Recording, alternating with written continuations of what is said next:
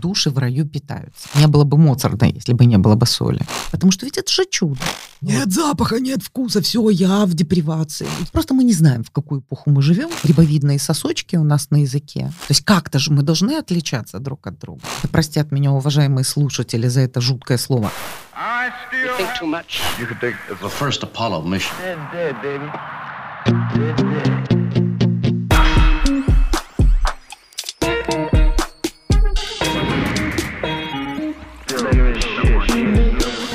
Всем привет!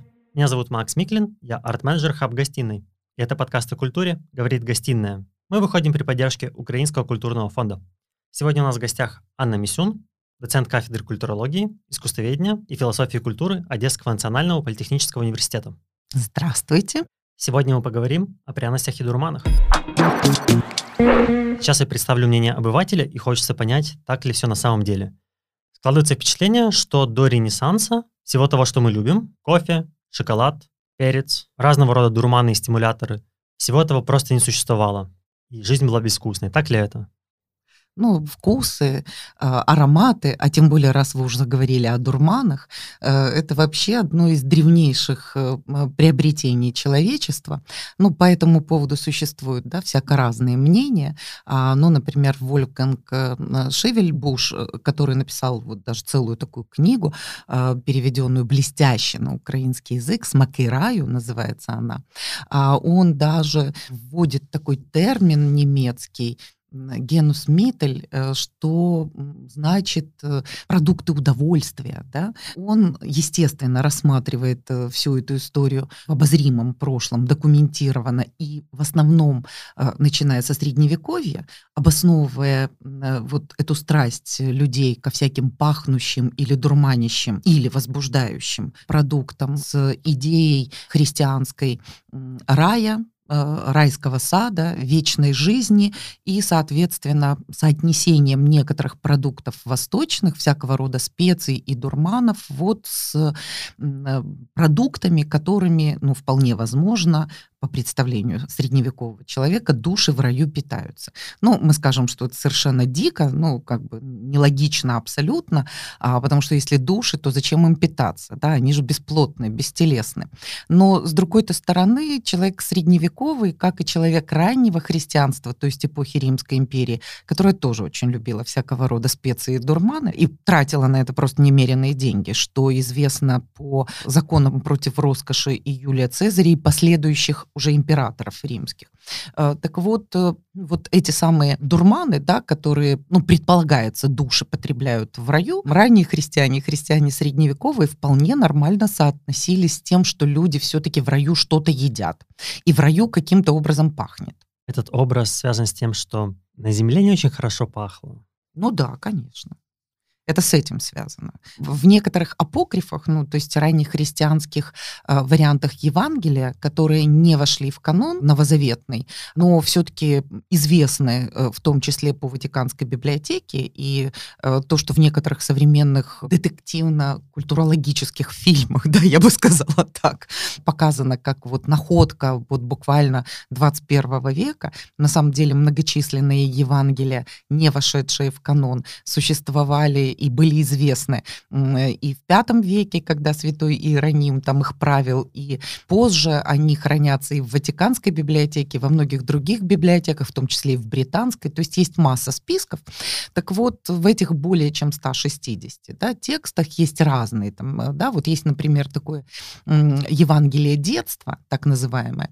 Вот там э, человек поздней античности или пред средневековье, э, по-своему тоже, ну, как бы декларирует, да, поскольку считается, что это Евангелие детства спродуцировано, да, приблизительно в третьем-четвертом веках новой эры кем-то из ранних христиан. Э, вот э, автор этого Евангелия, то есть благой вести, повествует о том, как учитель Наби, Иисус, своим ученикам представил рай и райский сад. Хортус, да, как его потом будут называть, в средние века, да, э, вот это огороженное место где-то там, в средние века многие считали, что где-то это в Восточной Азии находится, даже географически, да, в теперешней, что вот где-то там, за огорожей, окруженное реками и морями, находится Эдемское место, волшебный сад, в котором цветут всевозможные цветы, растут всевозможные растения, благоухание стоит невероятное, люди питаются виноградом, медом и лепестками. Самое забавное, эти лепестки потом войдут э, в прославленную ароматическую или благоуханную триаду Средневековья. А, то есть имелись в виду э, так называемые марцисы или эм, лепестки марципана. Ну вот э, эти самые лепестки, которыми люди питаются, все ходят в белых одеждах, чистые и здоровые. Ну, то есть, понятное дело, что человек э, поздней античности или раннего средневековья даже без телесных духов представляет себе достаточно телесно. И свое, ну, условно говоря, светлое будущее впрямую связывает э, с теми мечтами о несостоявшемся настоящем, да, которые его будоражат. Э, естественно, что человек э, Римской империи очень отчетливо представлял себе, что значит есть золотые золотых тарелок, изысканные блюда, там, да, какие-то язычки соловьев, ну, хотя, понятное дело, э, что вот эти рассказы, да, о Лукуловом пире и соловьиных языках нужно понимать не в прямом смысле, а все-таки в смысле переносном, э, поскольку вряд ли, собственно, языки соловьев ели, видимо, так называлось какое-то блюдо изысканное, несомненно, со специями. Э, но в любом случае вот этот неприродный запах, Э, очень часто сладковатость, а сладость вообще была большой редкостью в древнем мире, потому что только природные фрукты, овощи, до некоторой степени вываренные да, сладости, ну, вроде фиников э, или инжира э, или мед давали вот эту самую сладость. Обратите внимание, что медом питаются боги практически во всех э, религиях. Вот сладкого людям не хватало. Но, в принципе, запахи природные, ну, в общем, которые мы можем себе отчетливо представить по запахам э, современной деревни, только помножив это на 200, в смысле природности, да, скажем так, то ароматическое окружение, в котором жил человек древности или средневековья, и, естественно, изменить эти запахи на какие-то совершенно противоположные, связанные с чем-то неутилитарным и поэтому прекрасным, ну, например, с запахами цветов, да, или с чем-то совершенно необычным, э, это значило каким-то образом соединить себя вот э, с миром богов, сотворивших этот мир, неважно, христиане мы или представители античности, да, но так или иначе, мир, где живут боги, мы соотносим с миром благоуханным, не случайно еще в Месопотамии и у шумеров да, э, богам жертвы э, воздавали в том числе и с помощью так называемого фимиама, то есть курительных всевозможных смол, трав, то есть благоуханно, э, ибо считалось, что проницательные, знающие будущее, а всякое знание будущего так или иначе связано, смотрите, даже в нашем языке с чуйкой, то есть с обонянием, а боги обладают особо тонким нюхом, да, и поэтому вот эти всякие благоухания примут в качестве жертвы даров. То есть в этом смысле человек, потребляющий пищу, которая пахнет не так, как она пахнет в природе, и имеющая вкус непривычный относительно тех продуктов, которые мы потребляем обычно, да, вот э, эта пища так или иначе соединялась с идеей э, божественности человека поскольку Швильбуш считает, что это ну, такое европейское изобретение, и особенно популярными специи и дорогими э, стали в Европе в средние века, вот он это связывает с идеей рая. Более того, ну и близости к раю. Э, более того, многие специи имеют ну, райские названия. Ну, например, один из самых распространенных видов так называемого африканского перца, потому что на самом деле это не перец, а другое растение травянистое, которое называли райские зерна, корна парадизе, на самом деле вот э, как бы отражают эту идею того, что люди каким-то образом могут что-то вытекшее из этого хортуса, да, из этого волшебного сада заполучить Мне представляется, что гораздо более прав Джон О'Коннелл, а, который написал энциклопедию специй. Это британский исследователь, кулинар, э, историк кулинарии, профессор а, Оксфордского университета, который посвятил просто огромную часть своей жизни расследованию да, э, истории специй как культурного явления в первую очередь. Вот э, он настаивает на том, что э, для всех народов с древнейших времен э, характерна страсть к этим остро, непривычно пахнущим объектам, предметам, что с древнейших пор, настолько, насколько мы можем судить, а, по меньшей мере, ну, документировано, да, а, по меньшей мере со времен шумерской цивилизации. Но предполагать мы можем, что еще раньше, то есть в доцивилизационный период, с древнейших времен э, люди собирали всякого рода благоухающие э, предметы, употребляли их в пищу и приносили их в жертву э, своим демиургам, как бы мы не понимали эти типы божеств да, в самых разных культурах на разных стадиях развития. А, и таким образом как бы соединяли свое смертное и, в общем, тварное естество с божественной сущностью, которая в любой культуре присуща человеку. Да, вот нек- некая частица божественности. А выделить эту частицу божественности, почувствовать ее в себе, э, человек может с помощью алкалоидов. Мы же с вами это знаем. Во-первых, мы чувствуем себя божественными. Это необычное эйфорическое состояние, когда влюблены мы чувствуем себя в таком состоянии, когда счастливы, да, когда допамин у нас там работает вовсю. Мы абсолютно с детства ясно ощущаем, что это другое состояние, которое отличает нас от повседневности. А, но как легко э, в это состояние войти? Ну, естественно, с помощью всякого рода алкалоидов алкоголь, всякие дурманящие вещества, всякие транквилизаторы, содержащиеся в различных продуктах питания – ну, например, тот же самый перец чили до того, как стал э, для нас, европейцев, европейцев, продуктом питания, точно так же, как и табак, да, у индейцев э, Северной, Центральной и Южной Америки да, а, был частью культа. Это не то, что употребляли с утра до вечера. Это то, что употребляли для того, чтобы взбодриться и почувствовать себя близким к Богу. Представляете, вы лизнули этого перца чили – у вас там все это, температура поднялась, сердце заколошматилось, вы прям потом покрылись. После этого вау! И вы близко к Богу. Вы почувствовали себя равным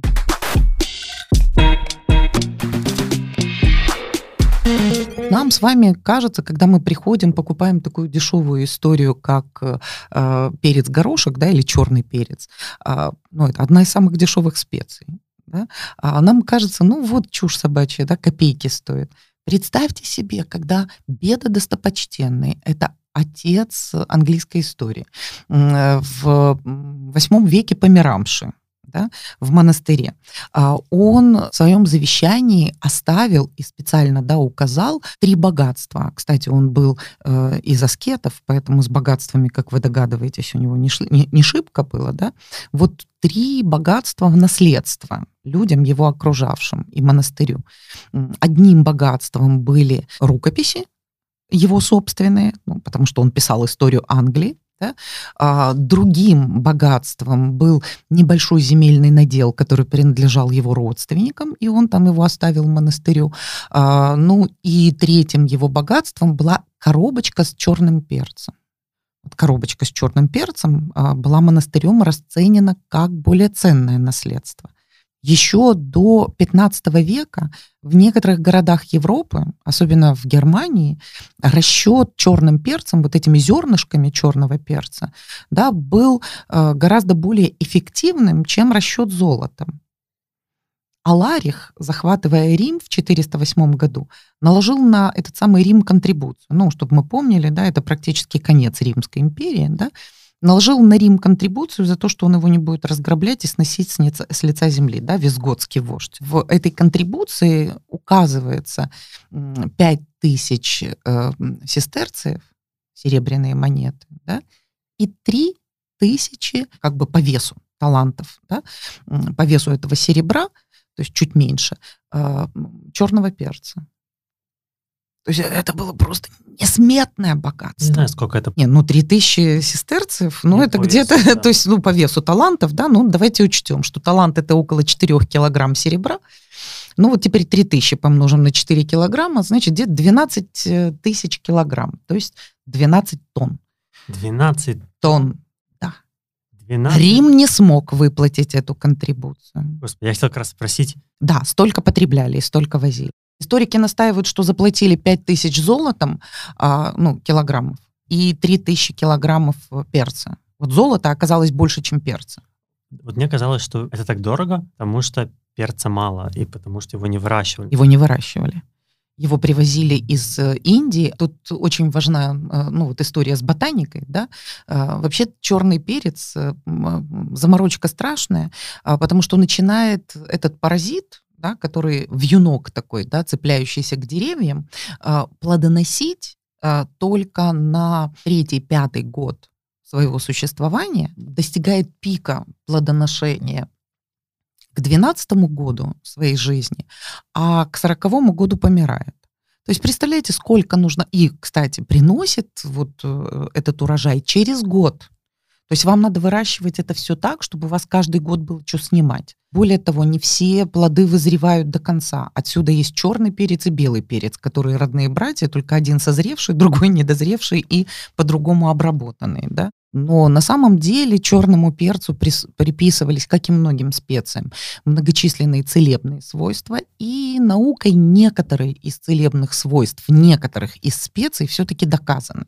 Ну, там какие-то антибактериальные э, свойства, э, свойства, усиливающие, ну, вот как, например, и в случае с перцем чили, и в случае с черным перцем, э, как бы транспортные способности нашего организма. Да? То есть на самом деле сам по себе перец не лечит, но как бы возбуждая наш организм, усиливая да, э, всякие э, обменные процессы, он как бы улучшает э, восприятие всяких других лекарственных веществ, которые мы в болезненном состоянии употребляем. Э, Да, многие специи действительно имеют там антибактериальное действие. Э, Возьмем тот же имбирь или корицу, да, которая тоже имеет антибактериальные свойства. А, Но, кроме всего прочего и прежде всего, это, конечно, вот необычный вкус и запах. Тем более, что человеку действительно нужны э, самые разные вкусы. Человек вообще, знаете, антиприродное да, существо. Э, Мы все время боремся с естественностью и создаем вот э, вместо натуры культуру, да, то есть нашу среду обитания, нашей природной среде обитания из невредных для людей, не смертоносных да, а, продуктов, в основном э, ну, в среднем безвкусные или сладковатые природные объекты являются э, ну, вот для нас безвредными. Да? А Большинство горьких да, э, а, для нас э, вредные, да, и приводят там к рвоте или там к отравлениям всевозможным, а, а организму хочется этого вкуса, да, и всякой соли, которая, кстати говоря, поддерживает, сколько бы ни говорили о том, что это белая смерть и всякое такое, да, но это одна из первых специй, известных человечеству, и одна из самых дорогих специй на протяжении многих тысяч лет. Да, отсюда в Библии соль земли, когда да, Иисус говорит об апостолах, вы есть соль земли. Да. Нечто драгоценное. Отсюда, если я рассыпал соль, то это к ссоре. Ну, конечно, ну, слушайте, ну, это логично. Представьте себе продукт, который стоит неимоверно долго. Вот представьте себе, что золотой порошок стоит у вас на столе. Э, Вы выложили почти все, что у вас было, да, для того, чтобы его приобрести. Э, И приобретаете это, например, раз в 5-7 лет. А не так, как мы забежали в магазин и хапанули этой соли килограмм. Да? Я вообще забываю, когда она закончилась. Ну, как правило, да. Ну, человек э, э, древности а, и даже раннего нового времени, да, об этом не забывал. Тысячи городов выросли на посреднической торговле солью. да. Я не говорю о городах, где соль добывали, э, ну, уже ближе к новому времени, с эпохи Ренессанса, шахтным методом, как Зальцбург, да, не было бы Моцарта, если бы не было бы соли. Кто бы платил этой семье за их музыкальные, да, с чего? Не было бы Драгобыча, если бы не торговля э, солью, не производство ее, да, выпаривание. Город на этом вырос ого-го да, э, и был одним из европейских центров до 16 века. Потом, к счастью, повезло э, с нафтой, да, когда она стала популярной, городок еще какое-то время посуществовал, но залежи оказались незначительными, теперь город, ну, до некоторой степени, да, вот как бы умирает. Но на самом деле, э, да, вот, вот э, украинский народ, который э, сохранил свою э, идентичность, э, несмотря на то, что э, входил в состав, да, самых разных государств, значительной степени благодаря в том числе торговле солью, потому что не одни чумаки были причастны, а это большой процент народа населения. Как считают некоторые историки, иногда этот процент доходил до 30. Ну вот точно так же, да, как на седьмом километре э, у нас в Одессе в торговле задействованы э, тысячи и тысячи людей, э, иногда поговаривают до 300 тысяч, так или иначе связано с жизнедеятельностью этого торгового, да, это только в одном городе. А представьте себе такой важный продукт, как соль, которую из Крыма везут вот на Запад, да, и понятное дело, что по пути очень много людей в той или иной степени становятся причастными к этому огромному бизнесу. Это действительно бизнес э, веков, а не века. Да и вообще специи — такая важная история. Благодаря специям, что там говорить, там украинский народ выжил. Благодаря специям э, вот Ренессанс случился, как считают некоторые исследователи. Ну, по крайней мере, вот в таком пышном варианте, в каком он прошел, да, э, вот это благодаря в значительной степени специям. Ну, я думаю, в том числе благодаря специям и торговле. Чума случилась такой страшной, как случилось. Это да. Но благодаря торговле и специям, да, потому что на протяжении, по крайней мере, всего периода древнего мира и всего средневековья единственным вариантом такой транснациональной гигантской торговли была торговля специями. И, конечно же, всякими другими товарами роскоши. Шелк?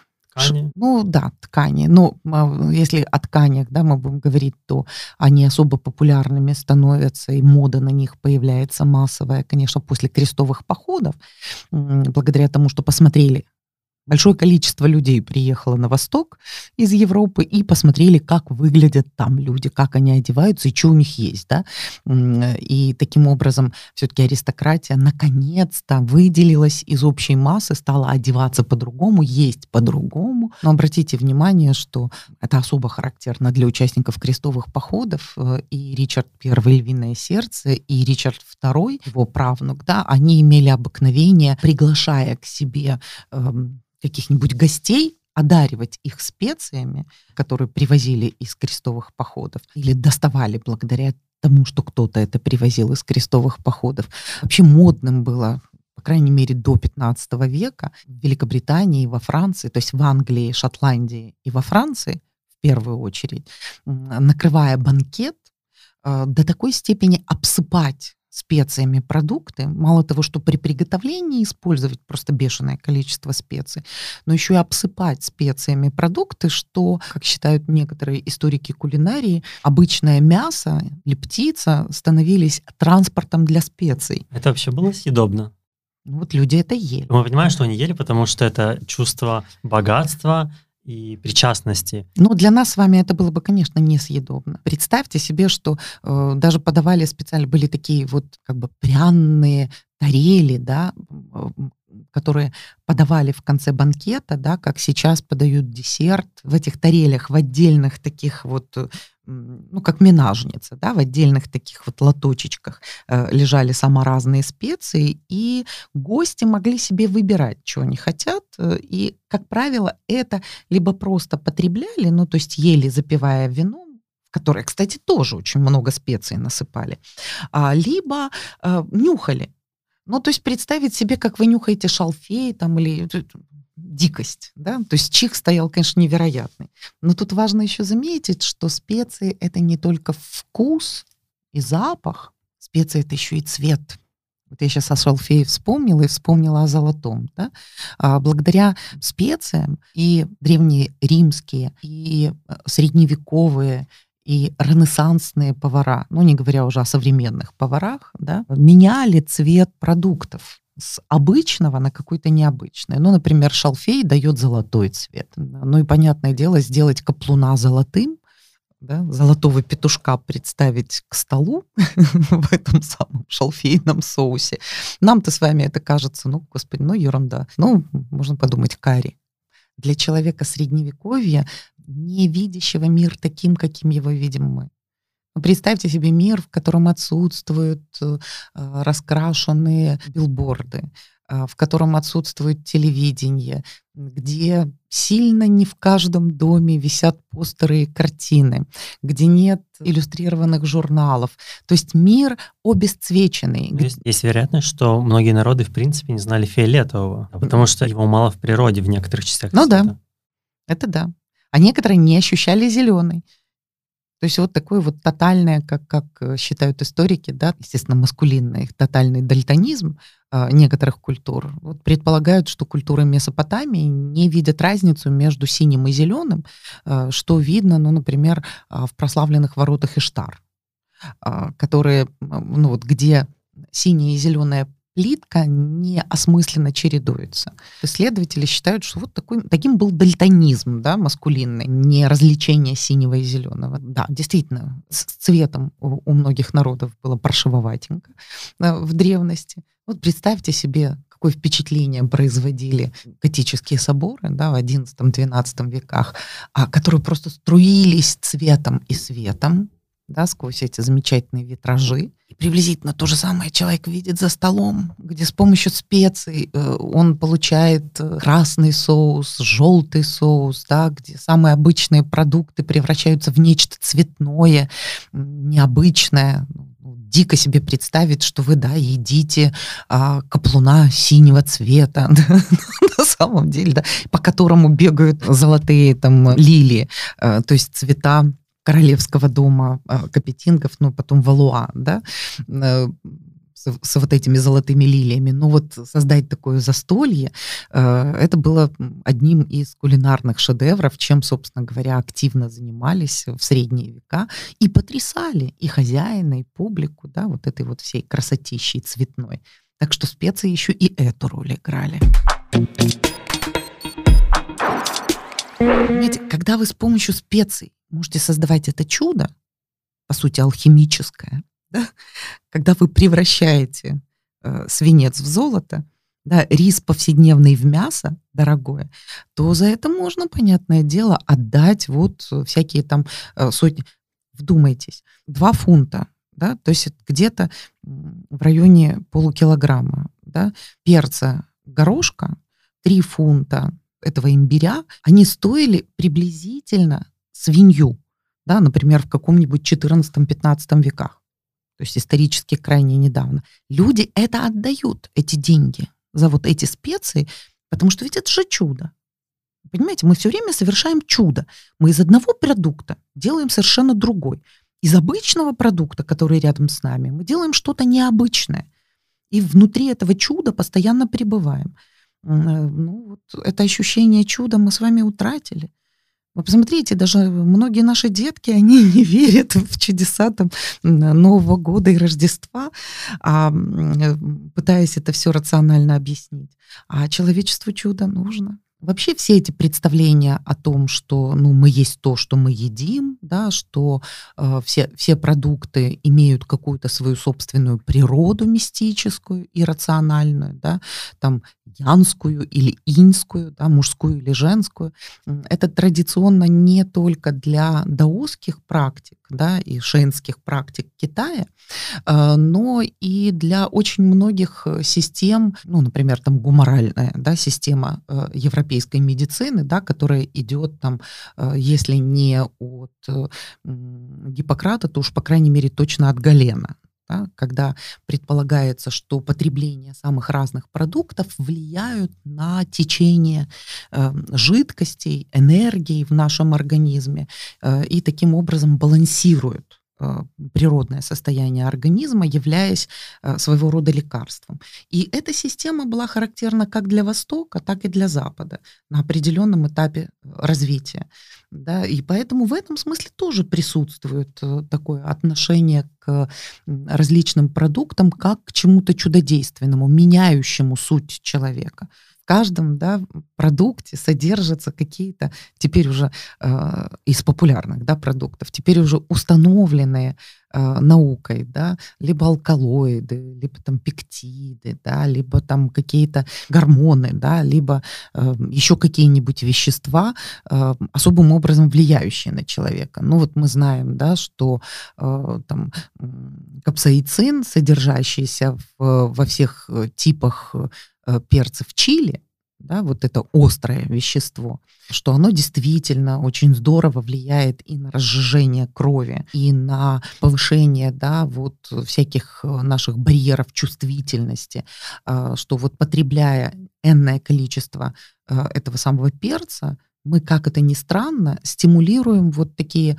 грибовидные сосочки у нас на языке, то есть развиваем вкусовую чувствительность развитие вкусовой чувствительности ну, обогащает нас всякими ощущениями, соответственно, удовольствиями в этой жизни. Мы знаем, что содержащийся в кофе и чае тиин, ну, в честь чая, понятное дело, названный, а, является веществом, стимулирующим активность э, нашего мозга. И таким образом мы, да, там, на какое-то время становимся более активными, можем э, больше чего-то сделать. Обратите внимание, что вот, собственно говоря, такого рода возбуждающие вещества становятся популярными не в средние века, когда вот нам как раз вкусы рая гораздо более приятны, а в эпохи, требующие чрезвычайной личностной активности. Э, то есть в новое время уже. Э, то есть кофе, чай, шоколад, да, а, они становятся более популярными э, веществами, э, и на них, собственно, и экономика в значительной степени международная держится, когда люди попадают в ситуацию э, вот, необходимой активности. А, смотрите, к нам приходит чай и кофе, ну и горячий шоколад, так понимаю, в тот момент, когда влияние церкви ослабевает. В 17 веке это происходит, поправьте, если ошибаюсь. Мы сейчас переживаем определенный ренессанс кофе, Э, потребления кофе. Это повальное движение сейчас. Почему мы к этому возвращаемся спустя 400 лет? Во-первых, очень многие люди э, кофе э, пьют не потому, что что-то чувствуют. Мы стали менее чувствительны ко всякого рода веществам, возбуждающим, в том числе к чаю и кофе. Меня всегда удивляет, когда кто-то из моих подруг говорит, боже, я выпила чая, или там, например, мой супруг, который отказывается все больше и больше от чая, говорит, вот я выпил чая, и у меня там сердце колатает. То есть так называемая брадикардия, да, э, усиленное сердцебиение. Вот у меня ничего подобного не происходит даже от перца чили, потому что уже привычка да, к кофе и чаю, она, э, собственно, ну, притупляет некоторое ощущение, да, некоторую чувствительность, как бы повышает порог чувствительности, и уже больше нужно кофе и чая для того, чтобы вообще хоть что-то почувствовать. Но на самом деле, э, посмотрите, э, все-таки человек, живущий сегодня, он живет в беспредельно, беспредельно неприродных ритмах. Мы встаем вовсе не вместе с Солнцем и ложимся тоже не вместе с ним. Если э, еще каких-то исторически вчера, да, 200 лет тому назад или даже 100 лет тому назад, да, в начале 20 века, люди в массе своей засыпали через час-полтора после захода солнца, это при том, что уже в начале 20 века начинает активно появляться электричество повсюду. Ну, как вы понимаете, перебои с электричеством были и в середине 20 века, то есть э, некоторая нерегулярность да, э, этого самого электричества. Но в любом случае, да, все еще э, наши бабушки и дедушки, что совсем недавно, жили в более природных ритмах. Мы же теперь с вами э, спим много меньше, а, чем еще недавно писали в энциклопедиях о здоровом образе жизни, да, необходимо человеку. А, ну, мы, наверное, читали все, и все слушатели наши так или иначе об этом слышали, что спать человек должен в норме в районе 8-10 часов в сутки, давайте посмотрим на себя. Многие ли из нас, ну, нас с вами лично, э, или наших слушателей спят такое количество часов? Мы думаем, вот выйду на пенсию, буду спать. На самом деле, э, вот э, скажу о себе. Если я сплю в сутки 5-6 часов, это, это постоянно. Это, знаете, это такая вот крейсерская ситуация. Это не то, что вот экстремально, да, когда какие-то заказы там или какая-нибудь работа, да. Это, это вот постоянно. То это я уже, знаете, выспалась и переспала. 3-4 часа — это почти норма. Ну, естественно, что это мало организму, некоторая сонность, да, некоторая такая вот вялость присутствует. И очень хочется взбодриться для того, чтобы, как кажется, мозг активнее работал. Я не уверена, и ученые не уверены. По этому поводу ведутся исследования и споры по сегодняшний день. Влияет ли кофе и чай в самом деле так на наш организм, как э, с 19 века, когда Англия экономически, или там 18 да, экономически вырастала в мире за счет торговли чаем, или э, Франция и Испания за счет торговли кофе, да, что ну, в самом деле эти продукты таким образом влияют на нас с вами. Может быть, влияют, может быть, нет. Может быть, как э, теперь доказано, как шоколад, да, э, всего-навсего вызывают в нас э, приятные ощущения и выброс допамина, то есть удовольствие, только в том случае, если мы любим шоколад. знаете, что это вообще не действует ни на какую мозговую активность. Помните, как много лет писали о том, что шоколад усиливает мозговую активность? Ни черта он не усиливает, он просто а, ощущение удовольствия усиливает, да, вот допамин выбрасывается. Но опять же, только у тех людей, которым нравится вкус шоколада. Есть нюанс. А, когда мы обучаемся, допамин и окситоцин — это самые это да. гормоны на это да. Это да. Это да. Ну, в любом случае, э, гормон удовольствия, допамин, да, он в любом случае всегда способствует э, вообще любой нашей деятельности.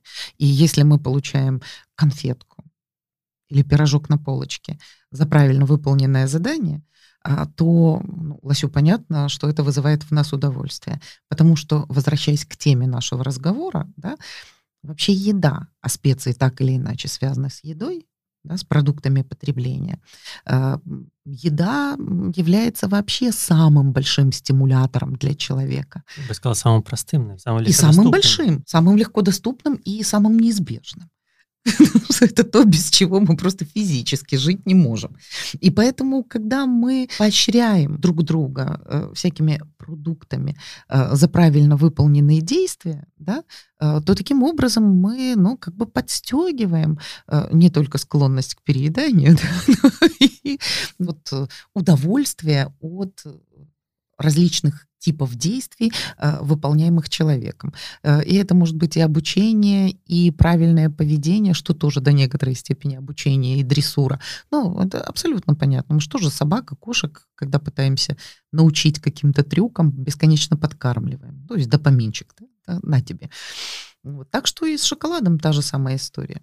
Ну вот мне кажется, современная индустрия еды, индустрия питания приводит нас к тому же, что было в Средневековье, к этим блюдам золотого вида — когда специй больше, чем самой еды. Мне кажется, что в современном мире тяжелее найти продукт без сахара, чем с ним, потому что наши вкусовые рецепторы настолько разбалованные и настолько нечувствительные, что большинство продуктов, даже если это не сладкое, если это, там, не знаю, молочные продукты, там, какие-то йогурты, даже если это соус и, и что-то такое, там все равно большое количество сахара, потому что нам нужен этот усилитель. Ну, с этим сахаром там особая история до сих пор ведутся огромные. Я не спец, как вы понимаете, по специям. Простите за тавтологию. Я, я спец по культуре повседневности. И могу только об этом говорить. Но вот поскольку я все-таки э, эм, читала самых разных авторов, которые пишут о специях, то у них там страшные ведутся э, споры по поводу того, считать сахар или не считать специей. А, ну, они, кстати, по поводу соли э, и по поводу кофе с чаем многое, да, пишут и говорят. Так что пока они не договорились, оставим сахар в стороне. Но действительно, мы с вами практически разучились есть продукты такими, какими они есть. Хотя мода на вот эту естественность, натуральность да, периодически возникает. Э, когда мы уходим от возникших с эпохи Возрождения, как минимум, начиная или с высокого средневековья, да, 11-12 веков, начиная вот э, смесей, потому что нам уже мало было, понимаете, одних только специй, нам уже понадобились смеси из специй, иногда такие смеси до 25-26 компонентов составляют, как, например, да, во времена э, империи великих моголов, да, вот э, просто великие моголы не ели блюда э, с менее чем 20, смесью из 24 компонентов ибо не царское это дело, да, вот, вот так потреблять. Но вот э, по давней теории Георга Зимеля, да, вот просачивание моды, это самая мода на специи, характерная для аристократии, демонстрировавшей таким образом сверхпотребление и роскошь. Да, вот мы отличаемся от всех тем, что мы имеем другой тип потребления, чем все остальные, божественного потребления. Да? Вот э, по мере развития экономики и общества, а, вот эта популярность специй становится вот как бы всеобщей когда всякие нувориши, да, горожане, купцы, ремесленники вдруг тоже начинают эти всякие смеси потреблять.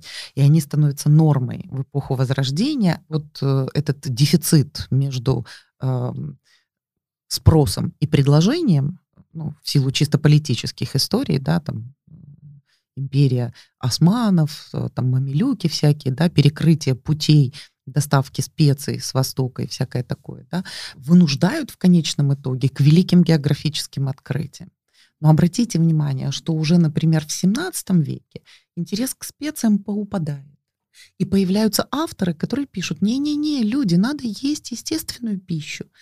Потому что только для жителей вот этого недалекого Востока и для этих вот африканцев, которые много, конечно, хуже, чем европейцы, это нормально. А для нас, белых людей, естественная европейская пища, вот это самое Т. Теперь, понимаете, э, и вот это волнами, да, проходит через ряд поваренных книг. Например, весь 18 век опять любовь к специям и дурманам. 19 век опять нам говорят, Ша-ша-ша, надо есть естественную пищу, ту, что выращено у вас на вашей земле, потому что полезно только то, что выращено здесь. А все, что там выращено, это пусть там. Значит, а йоги едят. недавно. Вот, вот у нас Понимаете, мы живем в удивительную эпоху. Ну, понимаете, это уже слово-то затаскали, да, а, этот постмодернизм, да. Просто мы не знаем, в какую эпоху мы живем, потому что мы впервые в истории человечества оказались в ситуации, когда мы одновременно исследуем себя переосмысляем все прошлое и придумываем новые инструменты, с помощью которых мы эти исследования проводим. Тестируем сразу много точек, поэтому мы это назвали постмодернизмом, но я думаю, что всегда люди жили в состоянии постмодерна. Не исключено, что нас когда-то переназовут. Это несомненно. Да, уже появились, да, вот эти вот метамодернизмы, всякие варианты появляются. Да? Вот. Но характерность нашей с вами эпохи в том, что впервые многочисленные да простят меня уважаемые слушатели за это жуткое слово, концепты, да, и концепции сосуществуют в одном культурном пространстве. И сегодня и сейчас да, у нас существует концепция сверхприродной пищи. Это молекулярная пища. Ну, бред, конечно, сивокобыльный. Когда вам надо использовать весь арсенал современной биохимии для того, чтобы приготовить блюдо, которая сохранит все свои природные качества и вкусовые особенности, э, назвать это сверхприродным может только наша с вами эпоха. Но в любом случае концепция вот такой сверхприродной пищи у нас уже присутствует. Ну, типа зальем э, жидким азотом что-нибудь там, да, соединим несоединимое, да, то есть э, острый стрючковый перец с шоколадом э, и, ну, там, не знаю, с рыб, рыбной пастой, да, добавим туда мороженое и вот это вот съедим, да, соединим все пять или, как считают некоторые исследователи, шесть вкусов. Японцы считают, что их шесть. И таким образом э, вот получим симфонию вкусовую, да, это все сосуществует в одном и том же пространстве. И в первую очередь все-таки связано вот это разнообразие отношений к тому, как теперь и надо, много специй или мало специй, э, войти, дойти до самой сути каждого конкретного продукта или все-таки совершить э, чудо метаморфозы, изменения этого продукта до неузнаваемости, да, это все вот как бы особенность нашей современной культуры, которая, кроме всего прочего, как по мне, отличается просто невероятным, запредельным и, наверное, никогда не виданным кризисом идентичности. Потому что это наше, ну, не скажу всезнание 21 века, скажу массовая информированность, мы все все знаем. И вообще не грузи меня своими новыми знаниями, новой информацией. Вдруг заставила нас понять, что мы не знаем, кто мы.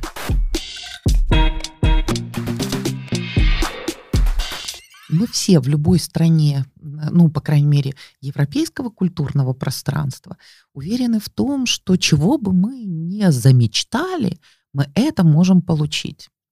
Но на самом деле, как бы по факту бытия не всегда получается. И вот э, это противоречие, да, этот парадокс, можем, но не можем, э, он заставляет нас э, ко всем базовым культурно-биологическим нашим основаниям подходить вот в таком тоже парадоксально разбросанном состоянии. С одной стороны, давайте есть пищу, которая природная, раз природная. Давайте вообще от всей этой культуры к чертям собачьим откажемся, от всей нашей цивилизации, потому что она уродует Землю, мы скоро вообще потеряем нашу планету, все зверушки перемрут, э, и мы вместе с ними.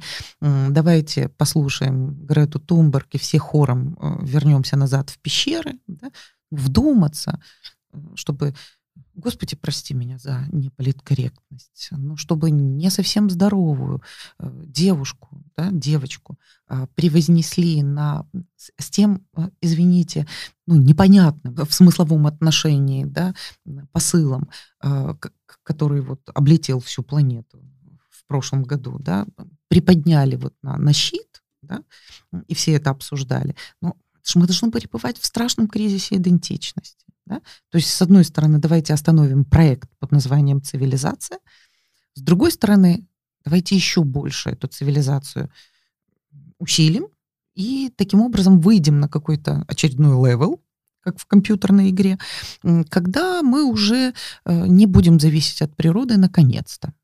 А, хотя, как мы с вами понимаем, очень даже вряд ли. А, и таким образом, конечно же, в каждой сфере человеческой жизни, в том числе и в э, кулинарии, да, у нас происходят вот такие вот парадоксальные вещи. Мы э, едим специи пригоршнями, да, как в средние века, или мы их категорически не едим для того, чтобы почувствовать вот настоящий, настоящий вкус продукта. О чем говорить? Очень многие холистические направления в кулинарии, как бы отвечающие за наше здоровье, ну, чтобы не сказать лечебная кухня, ну, я утрирую, но скажу так, чтобы нашим слушателям долго не надо было бы объяснять, ну, как, например, традиция института Майо, да, предлагают нам вообще отказаться практически полностью от белка, есть всякую зеленушечку, э, без э, практически масел, да, без жиров, ну, в общем, бред какой-то сивокобыльный, и типа этим мы вылечимся от всех болезней человеческой цивилизации и нашей собственной. Ну, это же запрос культуры на чудо. Совершенно точно. И это то же самое. Понимаете? Если мне кухня Майя говорит, что я должна э, жевать кунжут, который, кстати, у меня не растет на родине, или там э, есть э, выращенный с помощью хайпоники, а, а таким образом совершенно неприродный, а, там, не знаю, какой-нибудь салат айсберг, а, и это спасет меня от рака, вполне возможно, может быть, да, то у меня тогда живо возникает вопрос, э, о какой природности идет речь. То есть это опять чудо чудесное, но уже просто без специй. Хотя и в кухне Майя тоже очень много всяких специй используется, но типа лечебных. Вы сказали, что с 17 века э, попеременно идет спад популярности специй. Но да? появляется интерес к стимуляторам и дурманам. Да, вот. А, это же напрямую, как мне кажется, связано с э, Колумбовым обменом. Во-первых, появляется табак. Ну и появляется куча всяких продуктов, которые просто можно есть. Я, насколько понимаю, не было картошки. Ой, не, не было томатов. Ну подождите, ну томаты, э, это посленковые. А посленковые это картофель, это помидоры, это перец. Вот представьте себе эпоху, когда ничего этого не было. Где наш борщ украинский? Скажите мне. То, с чего я начал. Мне казалось, что в древности все было безвкусным, просто как овсянка во время ковида. Ну, в общем, не совсем так. Вы же понимаете, что всякие разные петрушки, сельдереи, эм, э, лебеда. Очень вкусно. Вино из одуванчиков? все это было. Просто ели что-то другое, да. Тот же свеженький, молоденький, зелененький, еще не жгущийся борщевик, он когда разрастется, он вредный, да, но сперва там ничего себе, да, вот, вот, вот это вот все, понимаете, люди ели. Э, эти травушки-муравушки, эм, э, там всякие. Почему же наша любовь к этому э, глютеносодержащему, отвратительному злаковому набору, да, то есть нам, с одной стороны, говорят, что это вредно для здоровья, да, всякие разные зерновые культуры, а, а, которые содержат глютен, все поголовно, какие-то в большей, какие-то в меньшей степени. А с другой стороны, а что было еще есть? Если полба, пшеница, э, рожь, овес э, – это самые доступные да, для людей продукты. Что касается корнеплодов, то большинство из них вообще такие вот как бы не наши и крайне недавние. Эм, и понятное дело, что расширение самих продуктов питания может снижать э, интерес к специям. Но если мы с вами э, в нашей южной, э, балканоподобной кухне Просто я не представляю себе одесситов, да, которые там перчики, баклажанчики, они же синенькие, да, не лопают с утра до вечера. Вы не едите. Ну, поэтому родители иногда шутят, что я подкидыш. Ну да, моя дочь, ваша одноклассница, да, она тоже этого не ест, но она, видимо, тоже подкидыш. Это может быть потому, что родители переели. Да? Вот. Но э, большинство из нас вот как раз с удовольствием лопают эти самые посленковые, а они уже сами по себе не нуждаются, э, как правило, да, ни в каких ароматизаторах, потому что уже дают аромат. Ну, потому что, согласитесь, болгарский, ну, я не знаю, согласитесь или нет, но я думаю, что ботаники согласятся, что э, перец чили, паприка и болгарский перец – это родные братья и а, запах э, болгарского перца не нуждается в том, чтобы его дополнительно, например, той же паприкой ароматизировать. Ну, вот мяско готовим, тогда уж давайте паприку добавим, да, чтобы этому мясу какой-то аромат дать. Э, поэтому, да, во-первых, расширение самих продуктов питания. Ну, с другой стороны, надо же было как-то Колумбу отбрехиваться. Чувака послали, ну, он обещал, он откроет Индию, страну специй, дешевый и быстрый путь к ней, да, открыл нечто совершенно другое, поэтому ему пришлось, конечно, изворачиваться, он там уже начал эти перцы э, с этого испаньола привозить, там, э, этот перец горошек, да, э, так называемый э, пиминто, да, то есть душистый перец, э, но э, тоже, в общем, полезная штука. Вот, Понятное дело, что интерес к некоторым специям утихает в разные эпохи. А, но, с другой стороны, э, интерес к специям не исчезнет никогда, потому что ведь они содержатся всюду в нашей культуре, не только в еде. Посмотрите состав, ну я не говорю, что это там есть, но этот запах, пускай даже химически синтезированный, он там присутствует. Посмотрите, из каких ароматов состоят наши с вами духи и одеколоны. И там вы встретите и пиминто, и какой-то пачуоли, и, ну, короче, всякие разные специи, да, а, которые еще совсем недавно в пищу добавлялись э, и были частью а, вот этого пищевого канона. Да. То есть нам запахов уже больше хватает э, в природе, да, нашей жизни с вами, в природе человеческой, в культуре. Поэтому можно немножечко их ограничить в еде. Ну, это как выпечка. Сейчас, мне кажется, можно найти сдобу с любым запахом. Ну да. И вкусом. От банана до баблгама. Совершенно точно. Потому что баблгам — это же что-то, что из 90-х. Это химия. Это то, чего не существовало никогда. Но там все равно есть компоненты, э, ну, такие сладенькие, да, то есть чего-нибудь ванильненькое там присутствует, что-нибудь фруктовенькое, да, там какие-нибудь там э, строберинки, як говорять канадійці, э, да, там э, еще что-нибудь такое, да. Ну вот мы поняли, что сначала, давайте назовем это так, была эпоха специй, которая перешла в эпоху стимуляторов. Где мы сейчас? Что с нами происходит? Что будет дальше с нашими вкусами? Да слушайте, мы, мы вообще в бесконечной эпохе стимуляторов. У нас уже появились стимуляторы, там, я не знаю, какого-то запредельного левела, да, запредельного уровня, а, потому что человек 21 века а, — это человек э, не просто подверженный, бесконечно тяготеющий ко всякого рода стимуляции, и стимуляции зрительной, то есть цветовой, и стимуляции звуковой, и стимуляции ароматической. Вы посмотрите э, по отзывам, я не знаю, читали вы, не читали это. Э, я как бы стараюсь э, этого не делать, но как культуролог вынуждена это делать, причем у меня свой прицел, да, под которым я смотрю на это все. Почитайте отзывы в сети, там в беседах, да, людей, перенесших ковид. Что их больше всего вот в этом состоянии беспокоило? Не температура, не там э, головная боль, не ломота в костях, не даже воспаление легких с какой-то ужасающей сатурацией. Да? Их беспокоило отсутствие запаха и вкуса. Нет запаха, нет вкуса, все, я в депривации. Я просто, я уже потеряю ориентацию в пространстве. Я теряю всякие стимулы к жизни. Вот э, совсем недавно моя дочь э, порадовала э, человечество тем, что присоединилась к этой замечательной ковид-группе, да. Ну вот чем, чем она да, была обеспокоена, это тем, что она потеряла обоняние и ощущение вкуса.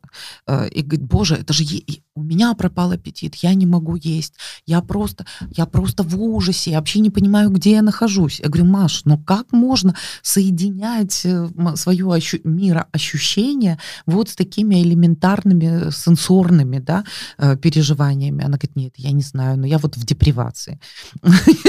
Вот все. Так что, да, мы, мы живем в состоянии бесконечных стимуляций. Мы без этого не можем. Мы вообще кайфуши, э, люди 21 века.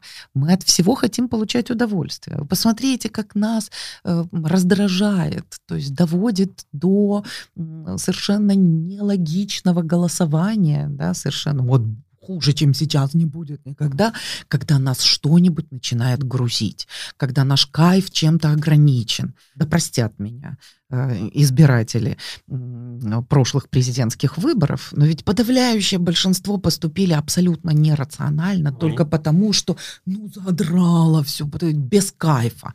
Ну как без кайфа? Ну давайте в кайф. Давайте кайфанем. Кайфанули. Э, то есть вот это наше стремление, понимаете, получать от всего удовольствие через стимуляцию, э, это стало уже нормой нашей культурной. И по логике всех процессов, да, когда я, неточная цитата, да, э, из Бродского, да, когда чего-то там, качнувшись влево, качнется вправо. вот, вот, вот э, мы, мы, качнувшись влево, да, вот сейчас качнемся вправо, да. Мне точно напоминает фильм «Последняя любовь на земле» с Йоном Макгрегором и Евой Грин, где люди начали по одному терять каждое чувство. И главный герой — шеф-повар в ресторане. И как, как только люди потеряли обоняние, для них это был такой как бы удар. Но когда люди потеряли чувство вкуса, им казалось, что все, это конец, люди перестанут ходить в ресторан. Но оказалось, что люди все равно ходят в заведения, не для того, чтобы есть. Они ходят для того, чтобы коммуницировать, потому это что да. жизнь продолжается. Это да. И вот мне и это наш самый большой кайф. Да, и мне кажется, что мы живем в том числе в, в то время, когда мы переживаем ковид, но мы все равно, испытывая чувство опасности, что мы можем заболеть, заразиться, мы ходим в кафе, потому что нам нужно что-то стабильное. Нам нужно то, что мы делали в обычной жизни до того, как все это случилось в 2020 году. Ну, вообще нам нужно третье место. Не только в этом дело, да, но это по Ольденбургу, да, цитата. Это пространство накапливания социального капитала, отличное от двух первых мест, от дома и работы.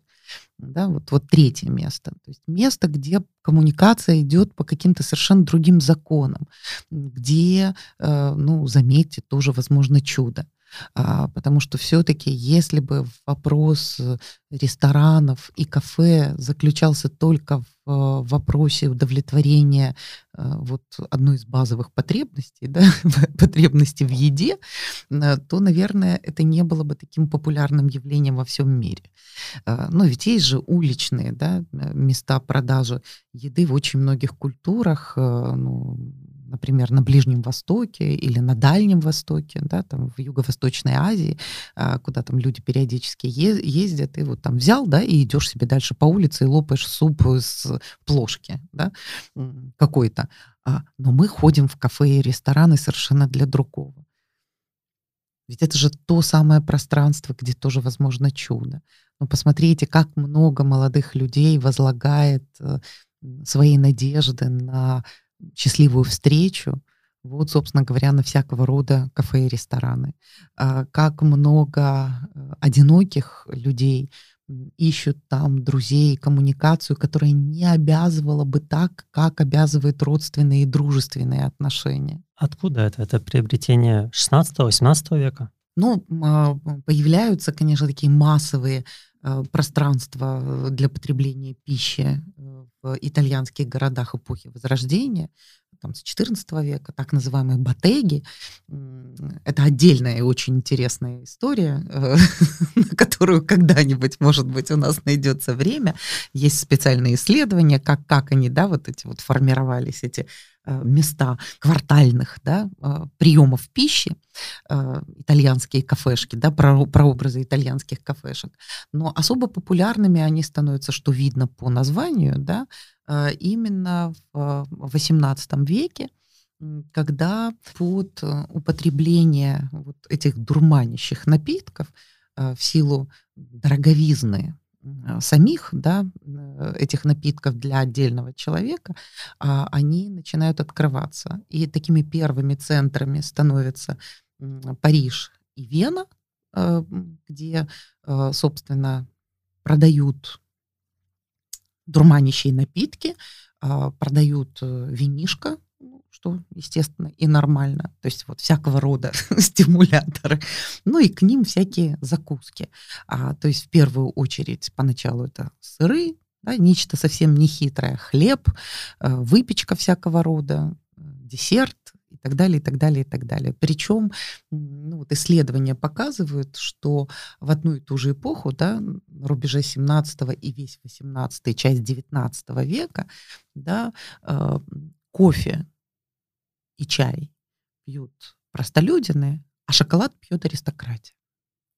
А, ну, нам с вами понятно, что кофе и чай, да, все-таки более стимулирующие, во-первых, продукты, а во-вторых, они попроще в смысле приготовления и всяких э, ароматических вещей, да, чем тот же самый шоколад, который превращается в изыск и искусство. А, ну, и смыслы, да, всякие символические э, у кофе и чая попроще, чем у того же шоколада. Ну, вот как-то так, на время аристократия становится шоколадопьющей, да, а вот э, люди простые, да, становятся кофеманами. При этом надо сказать, что во многих государствах, там и в Австрийской империи, которая потом превратится в Австро-Венгрию, и в э, германских, в целом ряде германских государств до революции 1848 года существовали запреты на э, то, чтобы, ну, например, девушки и женщины ходили в кафе и пили кофе, вообще пили кофе. Да, вот, например, у того же Баха да, есть на эту тему а, музыкальные произведения шуточные, да, вот о том, что вот девушке нельзя кофе ходить пить, да, и песенки, э, что это неприлично, да, молодежи нельзя было, да, студентам университетов запрещалось ходить в кофейне. Ну, возвращаясь к кофею, на сегодняшний день мало просто любить кофе создается такое впечатление, что нужно понимать, где Кения, где Никарагуа, а где что и как. С точки зрения культурологии, почему происходит такое обострение, что нужно понимать все тонкости? Ну, вы же понимаете, что это игра. И у всякой игры есть правила. огромное количество э, этих э, грибовидных сосочков на языке вы себе не вырастите. Они или есть, или нет. А господин ковид нам показывает, что даже если они вчера были, то завтра их может не быть. Да? То есть вот возьмут и помрут, бедняги. И, и все у вас исчезнет. Но по правилам игры, да, э, чем выше ваш уровень как игрока, а соответственно ему и престиж ваш вот в социальной коммуникации, вот в этом социальном капитале, да, тем больше вы должны разбираться том, что вы едите, что вы пьете, э, что носите на руке.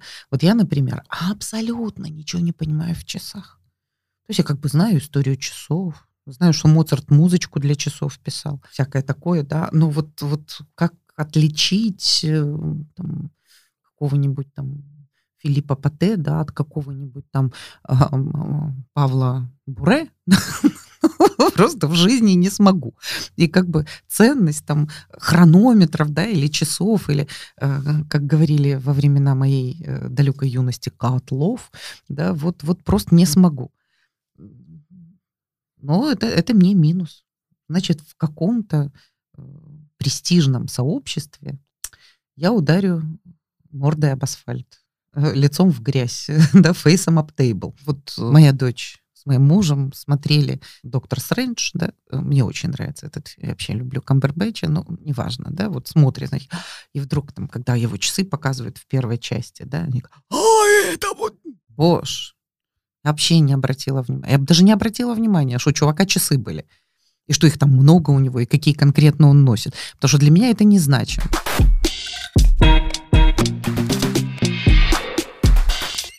Откуда это происходит?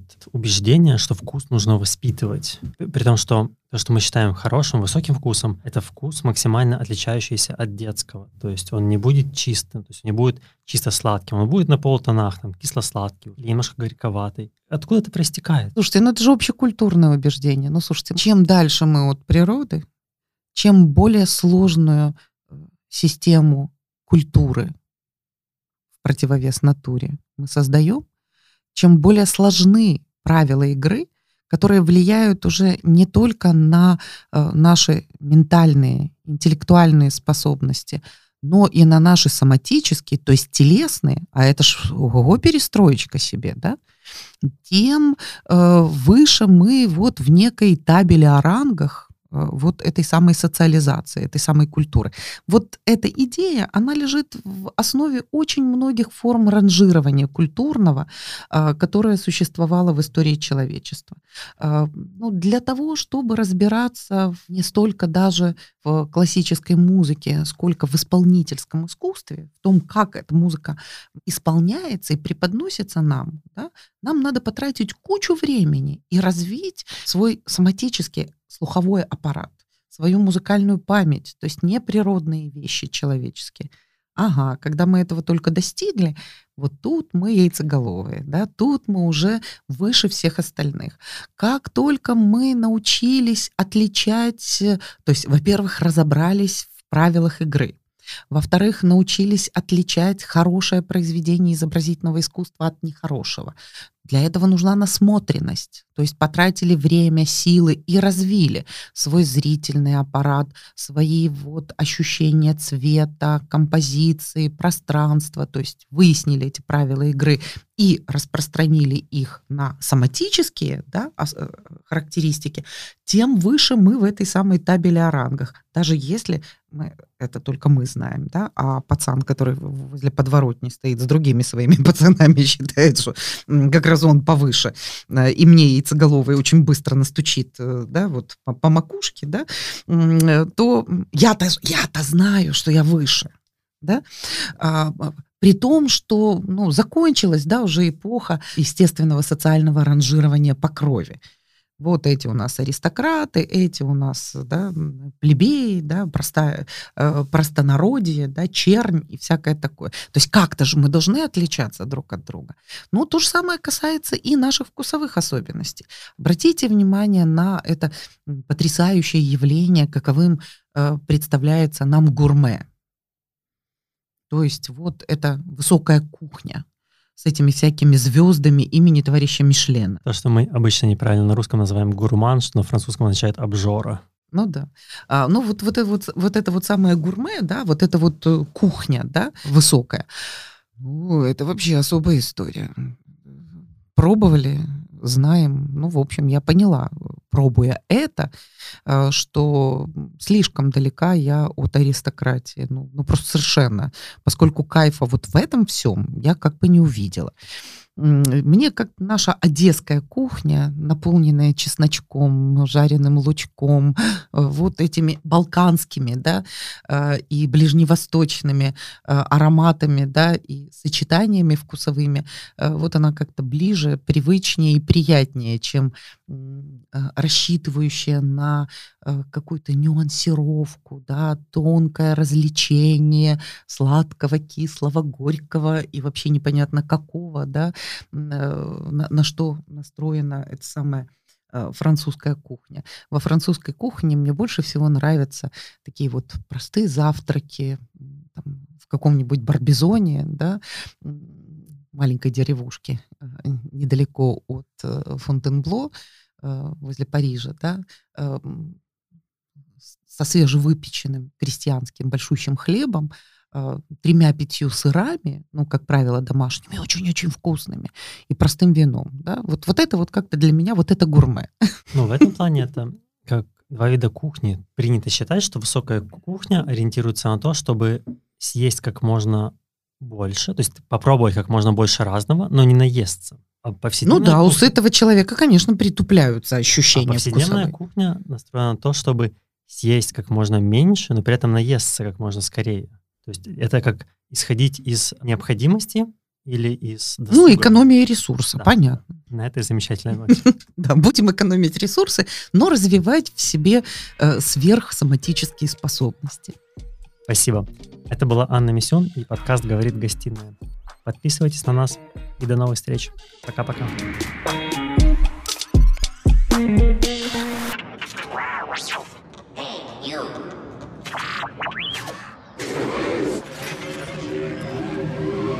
that's better.